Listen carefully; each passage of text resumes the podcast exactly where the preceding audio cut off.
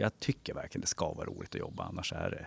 Äh, man ska jobba för att på något sätt, inte, inte för att överleva utan för att leva. Och jag har haft förmånen att ha den typen av jobb.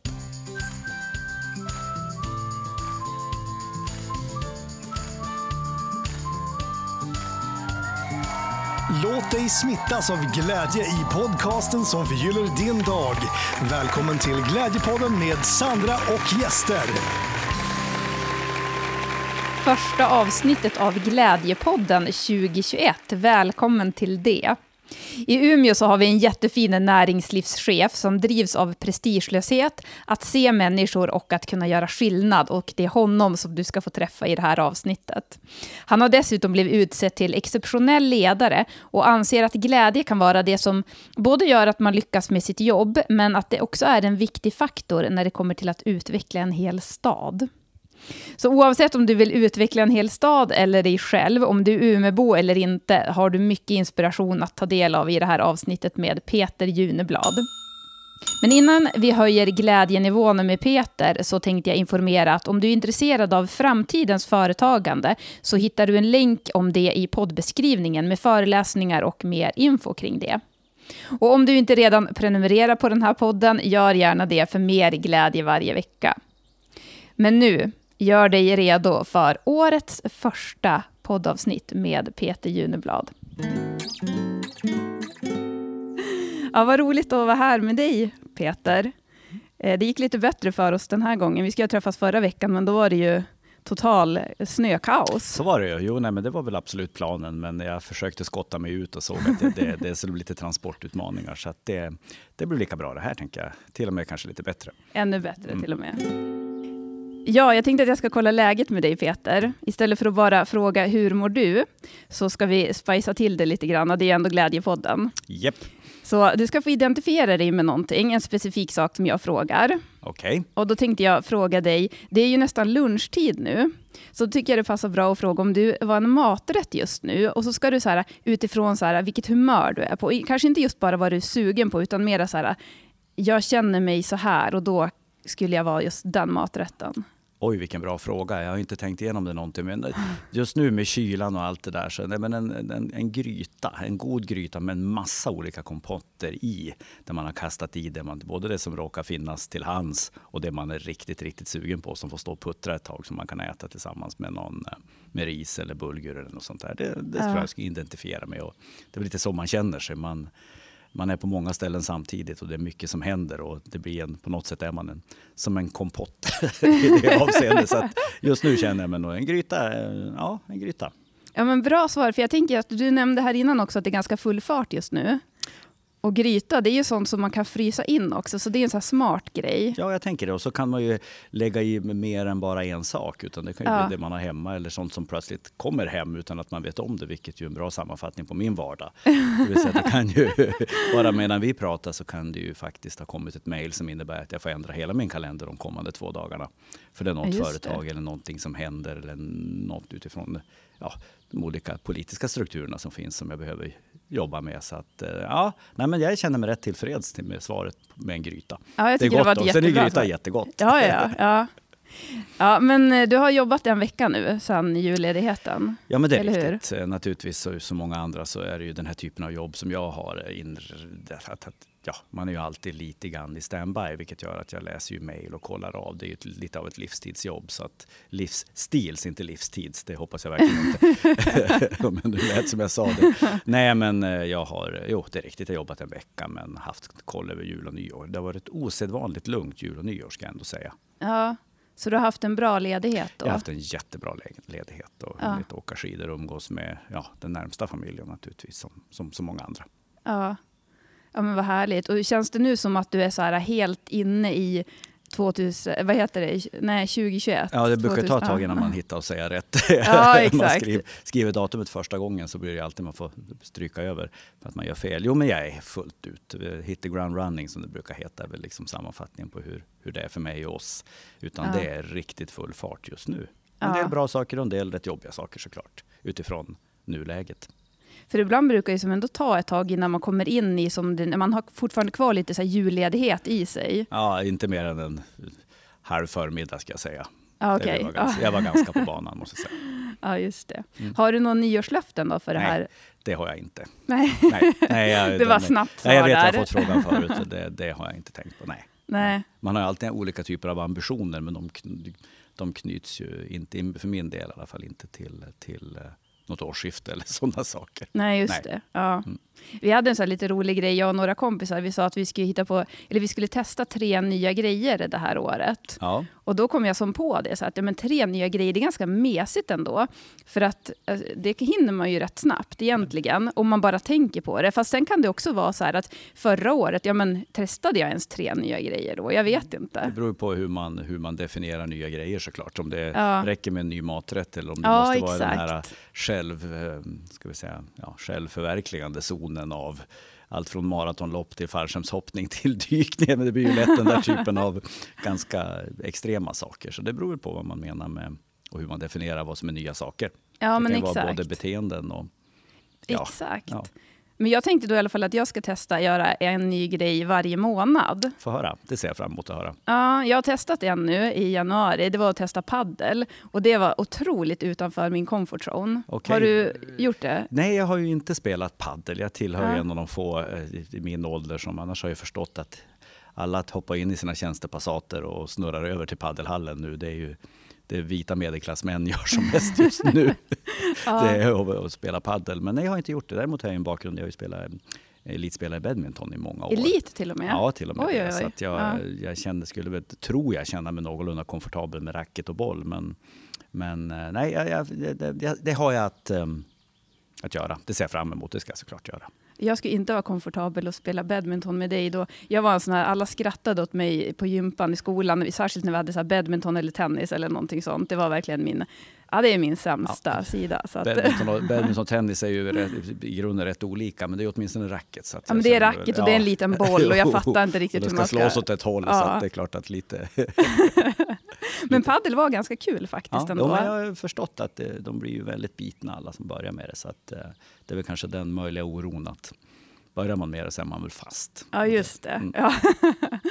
ja, precis. Men sen har jag insett också att man behöver inte heller göra saker för att man ska vara bra på det, utan man kan göra det bara för att man tycker att det Ja, är jag har, kul. hört, Så det jag har det. hört att det finns sådana inställningar hos folk.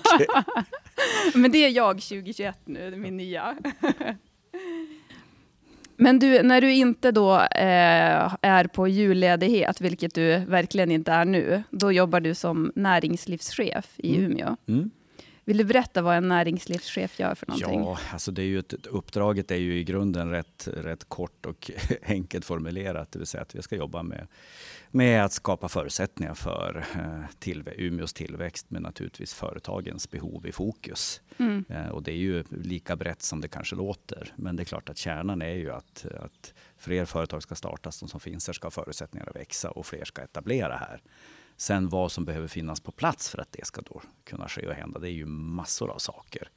Eh, eller saker, men, men allt ifrån system till rådgivning till kapital till plats. Och, ja, men där har vi, där har vi till stöd en, en näringslivsstrategi som är väl förankrad och framtagen där vi vet ungefär, eller ganska exakt vad som behöver finnas på plats. Och det, allt det där försöker jag då på något sätt tillsammans med rätt många kollegor, duktiga kollegor, att samordna.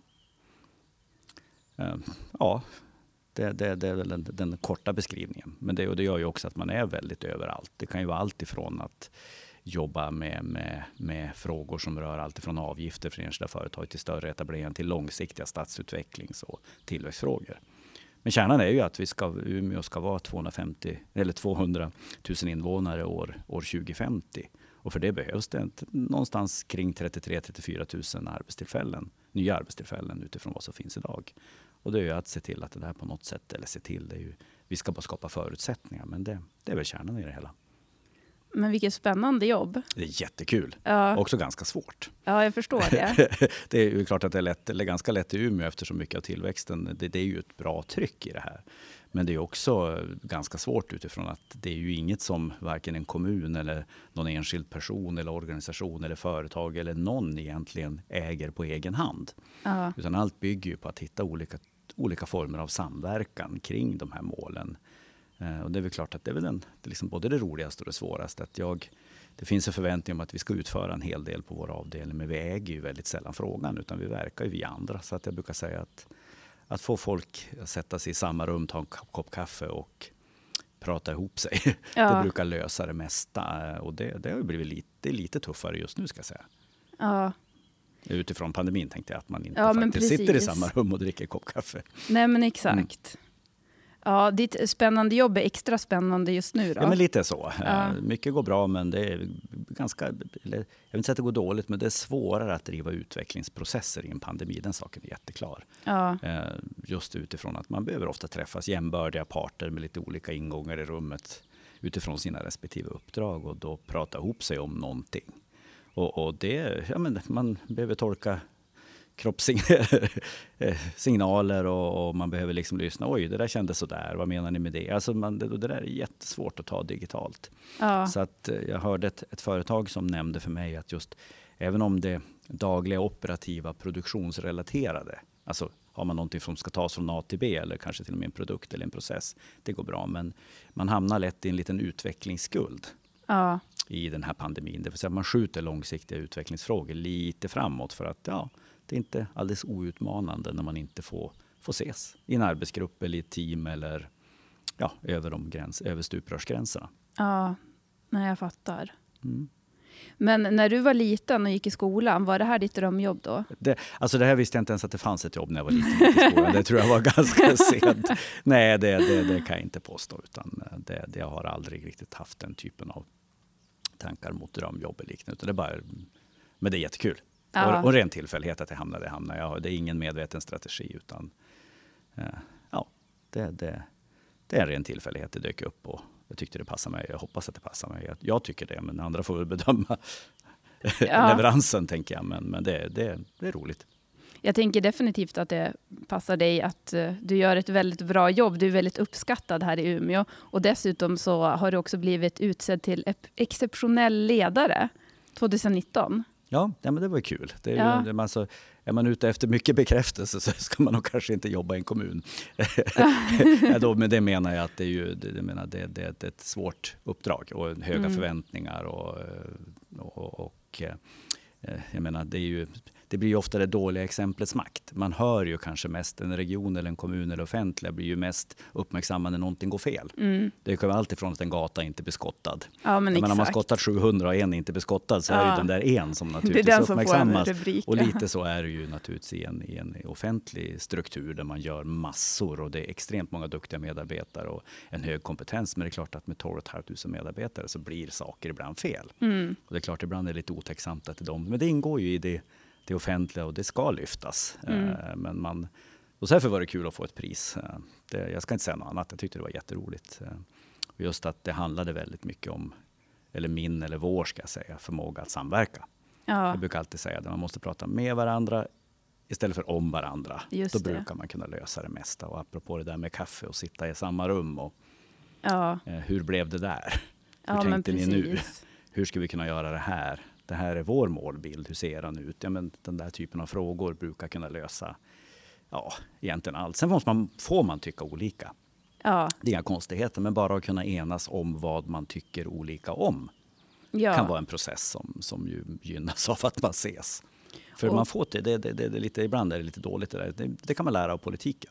Det får mm. man tycka olika. Mm. Det är helt okej. Okay. Exakt. Det behöver inte vara något rätt eller fel. Man får tycka olika. Så får man liksom antingen sitta på den beslutsstruktur eller också enas om en kompromiss. Mm, ja, och bara respektera ja, precis. olikheterna. Ja, exakt åt det hållet. Så, ja. så, det är ju så spelet, så att säga, med strukturen och utvecklingsprocesser. Så det var jätteroligt. Det, var, det, var, ja, det kändes som en skön bekräftelse. Ja, jag, jag tycker det är välförtjänt. Du är en väldigt fin person. Det var så du... rart och roligt sagt. Ja, men, det var, ja. men minns du vad motiveringen var? Ja, det var en ganska lång motivering, men det handlade ja. mycket om samverkan och liksom hur man driver på kopplat till de delarna. Ja. Mm. Om det är någon som sitter och lyssnar nu som är peppad på att bli exceptionell ledare, har du något tips? Hur blir man det? Nej, det, oj, det där är ju... Oj, oj, oj, oj. Sen är det ju naturligtvis mycket att vara på rätt plats vid rätt tillfälle och lite sådana saker. Alla strukturer och organisationer sitter ju i sina olika processer. Ja. Jag har ju själv varit chef i ganska många år i olika och det, ju, det, väl, det väl hänt att att det inte har funkat också. Mm. För att man är ju den person man är. Och apropå det där med glädje, det ska ju vara roligt att jobba och man ska ju kunna nyttja det man är bra på. Annars blir det ju inget roligt. Och hamnar man i en, i en struktur där man tycker att det man själv är bra på inte riktigt passar in i, i, i kanske det företaget eller det uppdraget, då, då, då tänker som Stordalen, då är det bättre att sluta. Ja, men precis. För att man ska ju inte bära för mycket våld på sin personlighet och den man är. Nej. Eh, för det, det, alltså, nej, då tror jag också det blir, blir ganska dåligt. Då finns det andra uppdrag och andra jobb. Så jag tror, ibland tycker jag folk slutar lite för, för lite. men om det inte är, men alltså, är det inte, känner man att... Eh, jag, menar, jag hade något, tror jag, mitt första, en av mina första chefsuppdrag, så dök jag på en person, där jag tänkte, det är som tagit med mig som, sa, eh, som berättade, ja, men, du vet, när man kommer en ny chef vill ju många berätta rätt mycket för en. Alltså hur det ska vara och inte borde vara. Och allt. Jag sa, ja det är så dåligt på det här företaget eller den här verksamheten. Uh, ja, ja, men hur länge du tyckte? Ja, jag tyckte i alla 15 år jag jobbade här. Ja. Okej, okay, så du har jobbat med någonting du tyckte aldrig var värdelöst. Men alltså vems ansvar? Hur, varför, varför är du kvar? Ja. är ju den frågan man vill ställa då. Det, det där jag, har jag nog tänkt många gånger att nej men, det, det, det behöver inte vara något rätt eller fel. Det jag, det jag tycker måste ju ändå få vara vägledande för Sen får man ju tugga i sig order och allt sånt där. Det är inga konstigheter. Men, men och då, apropå med glädje. Ja, men precis. Som ämnet. Jag tycker verkligen det ska vara roligt att jobba. Annars är det... Äh, man ska jobba för att på något sätt, inte, inte för att överleva utan för att leva. Och jag har haft förmånen att ha den typen av jobb. Ja, men är det kanske det som är svaret då på den frågan? Att man ska ha, göra det man tycker är roligt? Och det är klart att det där är jätte, jättesvårt. Jag menar, jag har ju haft turen återigen att utbilda. Jag det har gått gått in i varandra, den typ av jobb jag haft som har byggt på att det är jobb där man får, det jag tycker att det, det jag är bra på har kommit till sin rätt. Mm. Eh, och det förstår jag ju full förståelse och respekt för att alla typer av jobb kan inte vara på det sättet. Eh, men, men eh, för min del är det svaret ja. Men nu ska vi ju om ett par dagar här, nu när vi spelar in är det ett par dagar tills vi ska utse Umeås gladaste företagare. Ja, det ska ju bli jätteroligt. Ja, verkligen, mm. i olika kategorier. Mm. Vad skulle du säga att en sån person som sprider glädje omkring sig betyder för företag? Oj, det betyder ju, alltså det, det, kan ju gälla, det gäller ju inte bara företag ska jag säga, det kan ju gälla alla de sammanhang i föreningar eller till och med familj eller organisationer ja. eller verksamheter. Jo men alltså det, återigen, det ska ju vara, man ska inte underskatta det där och glädje kan ju vara så mycket.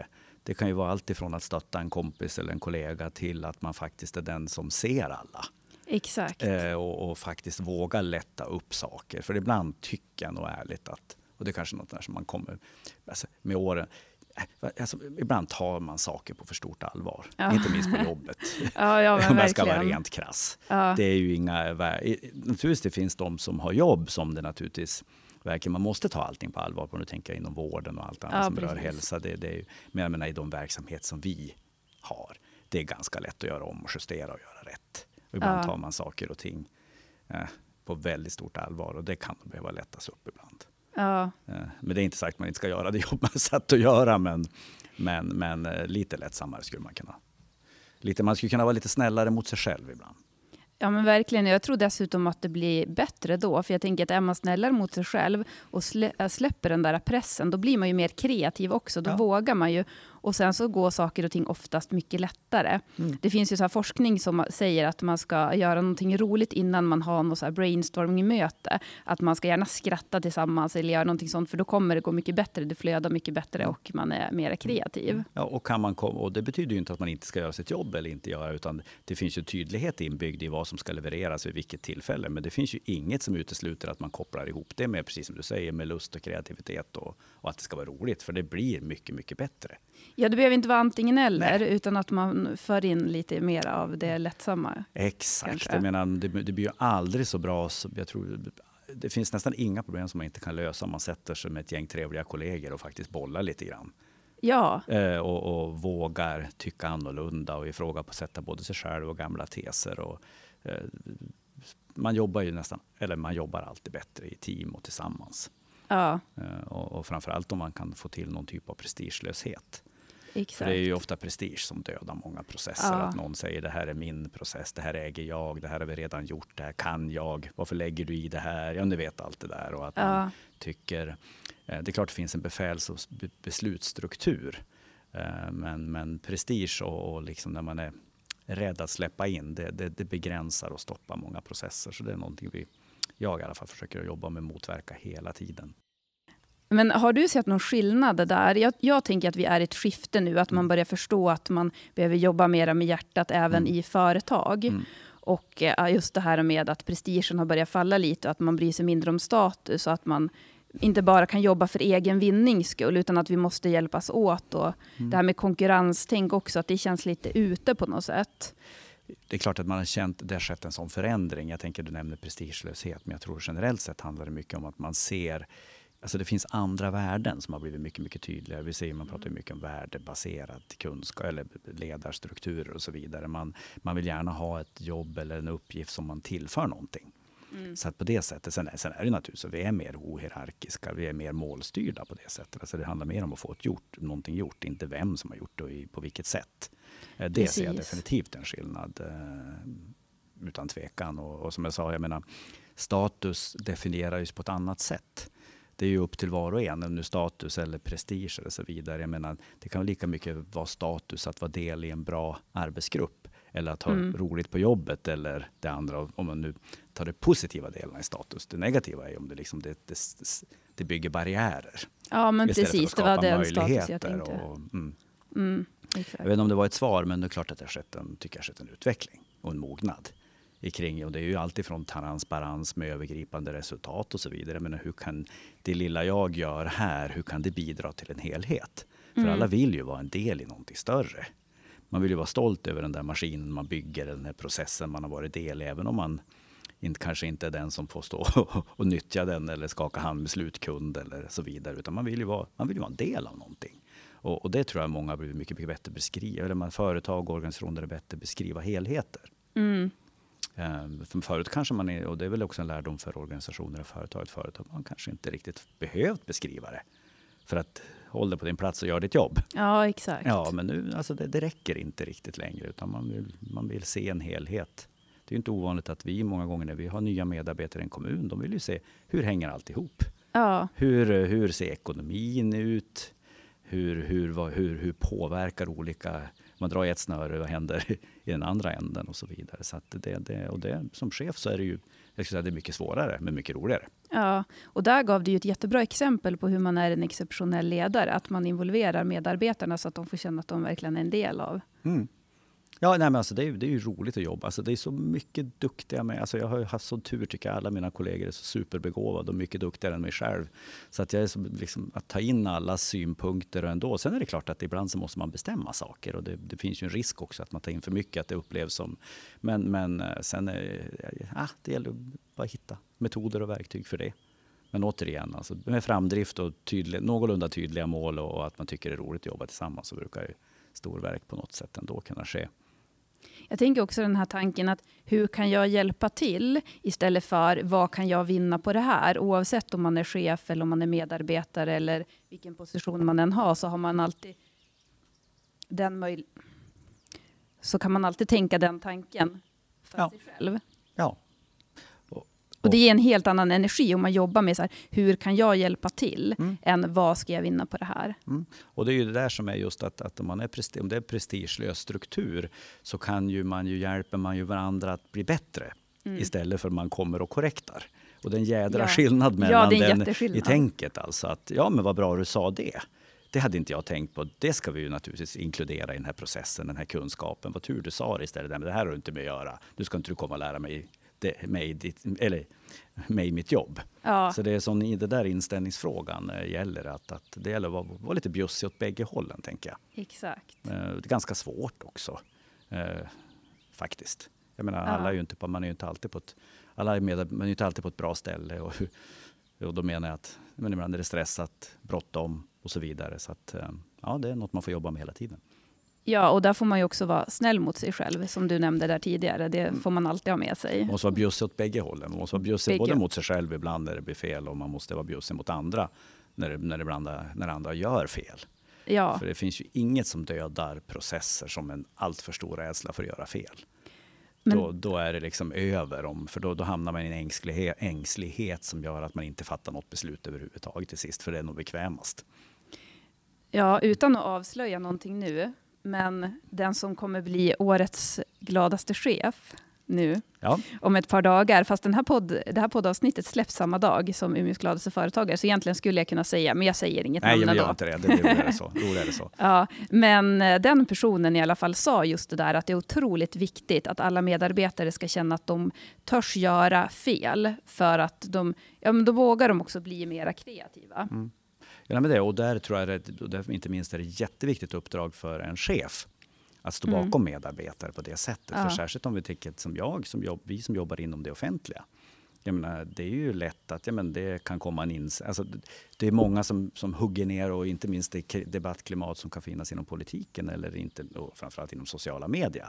Ja, gud ja. Det är ju inte liksom så att det är hejaklack när någonting händer. Utan det är ju, så att det gäller ju att eh, men alltså, ibland blir det fel. Ja, Eh, Det kan vara otänkt, det kan vara feltänkt. Det, det, det kan hända så mycket under resans gång. Det kan missuppfattas och det, det är vad det är. Men det är inte så att jag hyllar felen, men man måste våga, man måste våga ta beslut och man måste misslyckas. Annars Ja. blir det ingenting gjort. Det är jag helt övertygad om. nej men man utvecklas ju inte heller Nej. på samma sätt om man inte vågar göra fel. Nej. Nej, men det, och det gäller ju på något sätt ibland och det, det kan jag tycka är lite jobbigt. Jag menar, det, just, inte för min egen del, jag tycker jag klarar mig bra, men det kan vara medarbetare som är väldigt utsatta just för sociala medier. Ja. För det är väldigt lätt att slå ner på någonting. Du vet, då är det igång det där. Gör om, gör rätt, avgå alla. Ja, just det. Sluta, Ja. inför tjänstemannaansvar och ingen Ja. förstår någonting, typiskt. och så varvar det där igång och det kan ju säkert vara delvis befogat för det kan ju blivit fel och det är ju inte bra. Mm. Men det blir också ett klimat som gör att eh, eh, Ja, nej men det, det, det kan ju åtminstone det kan slå ganska hårt mot enskilda personer som Ja. naturligtvis tar åt sig rätt mycket och det, det kan vara rätt tufft. Vi behöver bli bättre på att belysa det som är positivt. Ja, det och tillsammans med att våga erkänna det som blir fel och så är det inte mer med Ja. det, nu gör vi rätt. Ja, men Utan exakt. att utkräva, för det, det finns ju det här utkräva ansvar-samhället. Ni vet det här huvuden måste rulla-känslan som ibland ges uttryck för i någon måste avgå. Ja, just det. Och det där som ibland man hör, men vänta nu, hur, hur tänkte ni nu? Det här blir ju fel. Jo, jag har en, det här kanske är en lite flummig fråga, men jag tänker vi jag, testar börjat i tycka, alla jag fall. tycker jag lämnar ganska flummiga svar på en del frågor. Du hade ganska svepande. Du får gärna ge flummigt, flummigt svar också om du vill, eller så får du ge Jag konkret gör ett, svar. jag, jag, jag Du får göra ett försök. Jag ett försök. Men jag tänker på det här med glädje. Skulle Mm. det kunna vara så att glädje kan hjälpa Umeås tillväxt och öka attraktionskraften för Umeå som stad? Och hur i så fall? Ja, det, är, absolut ingen flummig fråga, utan det tror jag är definitivt helt sant. Ja. Sen beror det ju naturligtvis som, som många gånger hur man definierar glädje. Mm. Eh, så är det naturligtvis. Men jag tänker, i glädje för mig ligger ju liksom mycket att det är roligt, att det finns en drivkraft, att man gör det som man tycker att man passar för och allt det andra. Och man vet ju faktiskt, det finns ju bevisat på många olika sätt att platser där jag nämnde det här med att man pratar med varandra istället för om varandra. Ja, Det vill säga att man faktiskt tar frågorna och hjälper varandra att bli bättre. De har en högre tillväxt, eller det blir en högre tillväxt, eller skapar bättre förutsättningar. I, istället för att var och en sitter i ett hörn, jag kan det här bäst, ingen ska komma och berätta för mig hur jag egentligen ska göra det här. Alltså ställen som har öppet klimat, där alla är lika värda. Eh, det finns en inkluderande känsla för nya typer av kunskaper, vad det nu än är. Så att nu tänker jag att man kan leda i definitiv bevisning om att glädje leder till eh, till tillväxt och därmed bättre förutsättningar för företagande. Ja. Jag älskar det du säger med det här eh, med att vi pratar med varandra istället för om varandra och just hur man kan bygga ett helt klimat på det. Det är ju fantastiskt. Mm. Och det är ju ibland hur man, det kan ju handla om hur man definierar glädje. Mm. Det, menar, det handlar ju inte om att gå runt och vara tokglad. Nej. För så funkar ju inte riktigt livet och allt annat. Det är ju motgångar och det vissa månader är det sådär, ja, inte superläckert allting. Men det handlar ju om övergripande om hur man är mot varandra och hur man ser, som vi säger, hur man ändå har en positiv, ja, men hur ska vi kunna göra nu? Det där blev ju inte så bra. Så att glädje är ju ett ganska, för mig åtminstone, ett ganska, ganska brett begrepp. Jo, men det är det för mig också. Jag tänker även det nu när vi håller på att ska utse Umeås gladaste företagare, så är inte det så att ja, men det är ju inte de som går omkring och skrattar och skämtar mest på jobbet, utan det kan ju vara allt ifrån att ja, men det kan ju vara en sån person som verkligen lyfter ett företag, men det kan ju också lika gärna vara en person som, ja, men som du nämnde där, som är väldigt bra på att se andra människor och har en taktik för hur alla medarbetare ska må bra, eller ja, vad det nu kan vara för någonting. Så att, ja.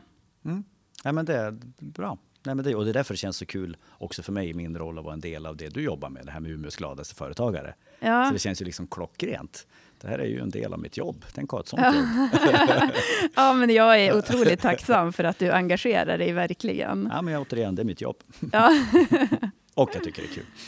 Men du, var skulle du säga att Umeåborna är idag på en glädjeskala, om du får säga så här mellan 1 till 10? Du, det, det, det, går nästan inte. ja, men alltså, det är ju, jag, jag, jag, tänker som vanligt att det är ju... Det är ju oj, ja, men vi vet ju att Umeåborna mår bra. Alltså, du får säga en siffra, det behöver inte vara så här. Alltså, Nej, men då säger jag, jag, jag kan aldrig säga fullt, det går inte. Nej. Jag kan inte säga medel, för jag tycker vi är bättre än medel, så då blir ja. det åtta.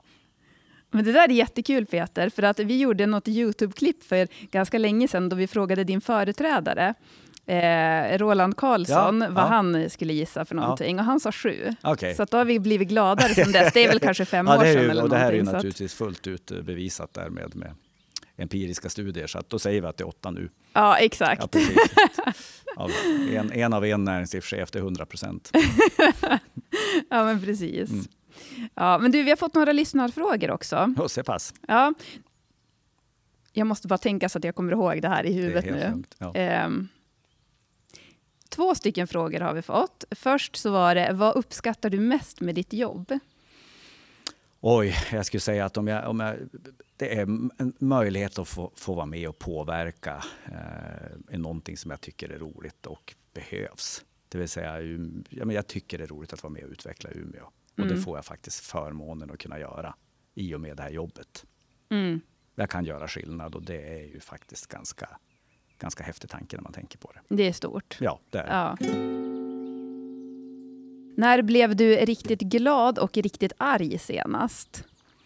Oj, alltså det, nu är det ju så att jag har ju riktigt svårt att bli så där riktigt, riktigt arg. Ja, jag kan tänka mig det. Grej om jag inte håller på med golf eller idrott eller något sånt där. Då är det onödigt lätt att bli, bli arg. Oftast är jag arg på mig själv. Nej, men alltså, jag blir arg. Ibland kan jag skulle säga när det är den där mm, när hierarkier och prestige kommer i vägen för saker. Det vill säga att man tycker mm. det är viktigare att man äger en fråga än att saker blir gjorda. Just det. Då blir jag riktigt, då blir jag riktigt, riktigt upprörd. Ja. Det tycker jag är jättejobbigt eh, faktiskt. Det, det, stör mig ja. ordentligt eh, när, när sånt kommer emellan. När människor tycker att de är finare än andra för att man har en titel. Ja. Det mm. irriterar mig någonting så fruktansvärt. Ja. då blir jag ofta rätt, rätt eh, det är bra grej att bli upprörd över. Ja, men det tycker jag. För det är så orättvist på något sätt. Och, ja. och, och, och så. Um, och när jag, alltså, oj, ja, men igår fick jag träffa mitt nya, nya barnbarn Vera. Ja. Och det var ju naturligtvis svårt att, då, då är det ju svårt att inte hamna i någon sån här varmblödhetskänsla. för det är naturligtvis helt magiskt. Ja, men det förstår mm. jag. Mm. Ja, vilken lycka. Så att nu frågar mig när jag blev gladast senast och det var då jag blev jättegladast senast. Ja, just det. Mm. Ja. Vi har några avslutningsfrågor här också. Mm. Jag skulle vilja veta när du känner dig som mest levande. Oj, mest levande. Jag skulle säga att det är ju... Man, det kan ju vara... Jag menar, jag åker skidor mm. utför. Då är det på något sätt så där häftigt. Och det kan vara något med farten, rörelsen, elementen och att man kan ibland behärska det. När man liksom, det är ungefär som att segla. Mm. Eh, då kände, det, det är något rus som är inkopplat till det. Jag kommer om man vindsurfar eller något liknande. Ja. Det är liksom en känsla av när man... När man det, ofta är det den typen av känslor. Då, ja. då, då, idrotten har ju ofta legat det där, för det är ju någonting helt fantastiskt när det liksom bara stämmer. Ja, man kommer mm. lätt i flow när man idrottar. Ja, men, ja, men sådana saker. Det, så mm. det, och då, då, känner man sig väldigt levande. Och det kan vara den där kombinationen mellan elementen och det fysiska. Mm. Uh, det, det, det, liksom där intellektet och fysiken möts på något konstigt sätt. Ja, men exakt. Och så naturen också, ja, tänker jag, om du är ute och ja, åker skidor. Så det ja, låter ju magiskt. Ja, ja, men så är det nog. Mm. Ja. Eh, om det inte fanns några sociala regler eller normer, vad skulle du göra då? Har jag du skulle göra ungefär samma sak. Nej, jag, jag, tycker att de sociala... Det där är jättesvårt, för ibland kan man ju tänka att sociala regler och normer är någonting som är, är negativt och hindrande. Ja, det kan det nog mm. vara om de är negativa och hindrande. Men jag tycker mycket av det jag stöter på så är det väl... Det, det, det finns ju vissa för, fördelar med det också. Det kan ju sociala normer och det kan ju många gånger förenkla.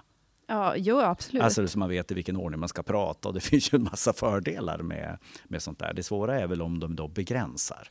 Mm. Så att, jag vet inte om det är svar på frågan, jag har inte tänkt på den så mycket. Men, men, eh, jag, alltså jag, jag, kan inte, jag, kan, jag kan inte jag tycker alltså jag är ju lite ordning, jag är ju rätt ordningsam. Jag gillar ju när det är köer och jag blir jättefrustrerad om någon tränger sig i en kö. Jag tycker det ska, rätt ska vara rätt alltså. Så att jag tycker vissa sådana där äh, jag, jag, tycker mig vara, man vill gärna vara normbrytare med vissa saker som sånt tycker jag. Jag gillar ordning och reda. Ja, mm. men sen tänker jag också så här att det här med sociala regler och normer, det är nog kanske till en viss del så är det nog mycket man sätter för sig själv. Att mm. man tänker så här att ja, men vissa saker inte är okej, typ som att ja, men, jag skulle tycka, folk skulle tänka att jag var konstig om jag gick ut och skuttade här utanför. Ja. Fast det får jag ju göra. Det är, jag bryter inga regler nej, eller någonting. Såklart. såklart. Nej, nej, men lite sådär. Va? Och, och det, det är ju alltid det där, man, man ska ju, det är klart jag gillar ju norm, det finns ju normbrytande som är liksom förändra, om det är för en bra sak, vilket det ju ibland kan vara, då tycker jag också att det är, men det där är lite, det är lite svårt att generalisera kring det där. Ja. Uh, det finns ju behändligheter inbyggt i det, det finns ju en trygghet i, i sociala normer och mm. regler, mm. om vi nu säger så. Som mm. gör att man vet ungefär vad man förväntar sig och det, det gillar ju vi människor lite grann. Ja. Det är lite jobbigt. Eh, sådär. Ja. Det, det, det, om någon skulle hoppa förbi utanför. Och, och, och sådär som du beskrev. I och för sig om du hoppar förbi utanför ska jag nog tycka att det vore mest underhållande. Så att det, det inte så. Mm. Men ibland får jag sådär att jag känner att jag vill springa istället för att gå, eller bara att jag får så glädjerus i mig. Men då håller jag ju mig själv tillbaka, för jag tänker ju då att ja, men här kan jag ju inte hoppa. Liksom, ja, så får vi, jag tror det finns ingen människa som inte får den där känslan av att nästan Tourettes-liknande, att ja. bryta någonting. Det kan ju vara om du sitter på en menar, en lång, lång, lång middag i, i något avseende som är stelt och formellt. Du, ibland så får du bara en känsla av att du vill ställa upp och skrika. Ja. det skulle aldrig falla mig att göra det, men man får Nej. rätt den där. Ja, men precis. Mm. Men det är ganska skönt och ändå, kan jag tycka i alla fall, att man håller sig, ja. alltså att man kan hålla sig tillbaka. Ja. Mm. Avslutningsvis Peter, har du någon glädjeutmaning till både till oss och till lyssnarna som vi får köra en vecka nu? Tills nästa gäst kommer och ger en ny utmaning. Åh, det där är jättesvårt, men jag tänker så här att, att man ska alltid jobba med att se alla. Mm. Alltså bara en sån sak som att tacka tidningsbudet ja. någon morgon. Men schysst, jag får ju tidningen av dig. Det är ju jättesnällt. Ja. Du gör ju ett jättebra jobb. Att säga till någon sån där som inte kanske alltid får höra när det är bra. Ja. Det kan vara en glädjeutmaning, tänker jag. Ja, just det.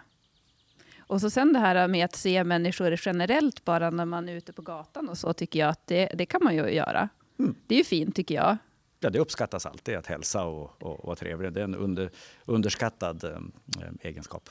Ja, men precis. Eller åtminstone, för det kanske inte är så att man går och bara hej, hej, hej till alla Nej, som är ute på då, gatan. Apropå sociala normer, då blir folk tänkte, vad är det där för dåre?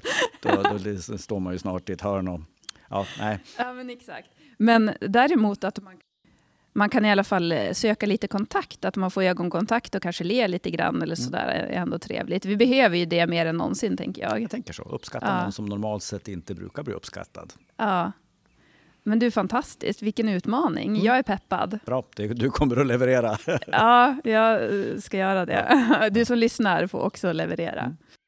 Har du någonting som du känner att du vill tillägga innan vi säger tack och hej? Jag tycker jag har sagt jättemycket. Jag ibland kanske inte så genomtänkt. Så att, nej, men det, det är jag väldigt nöjd. Tack så mycket. Vad roligt att vara med. Vad kul att sitta och prata med dig en stund så här mitt i, i 17-gradiga kylan och komma in i värmen en stund. Ja, men eller hur? Ja, jag uppskattar jättemycket att du var med och delade.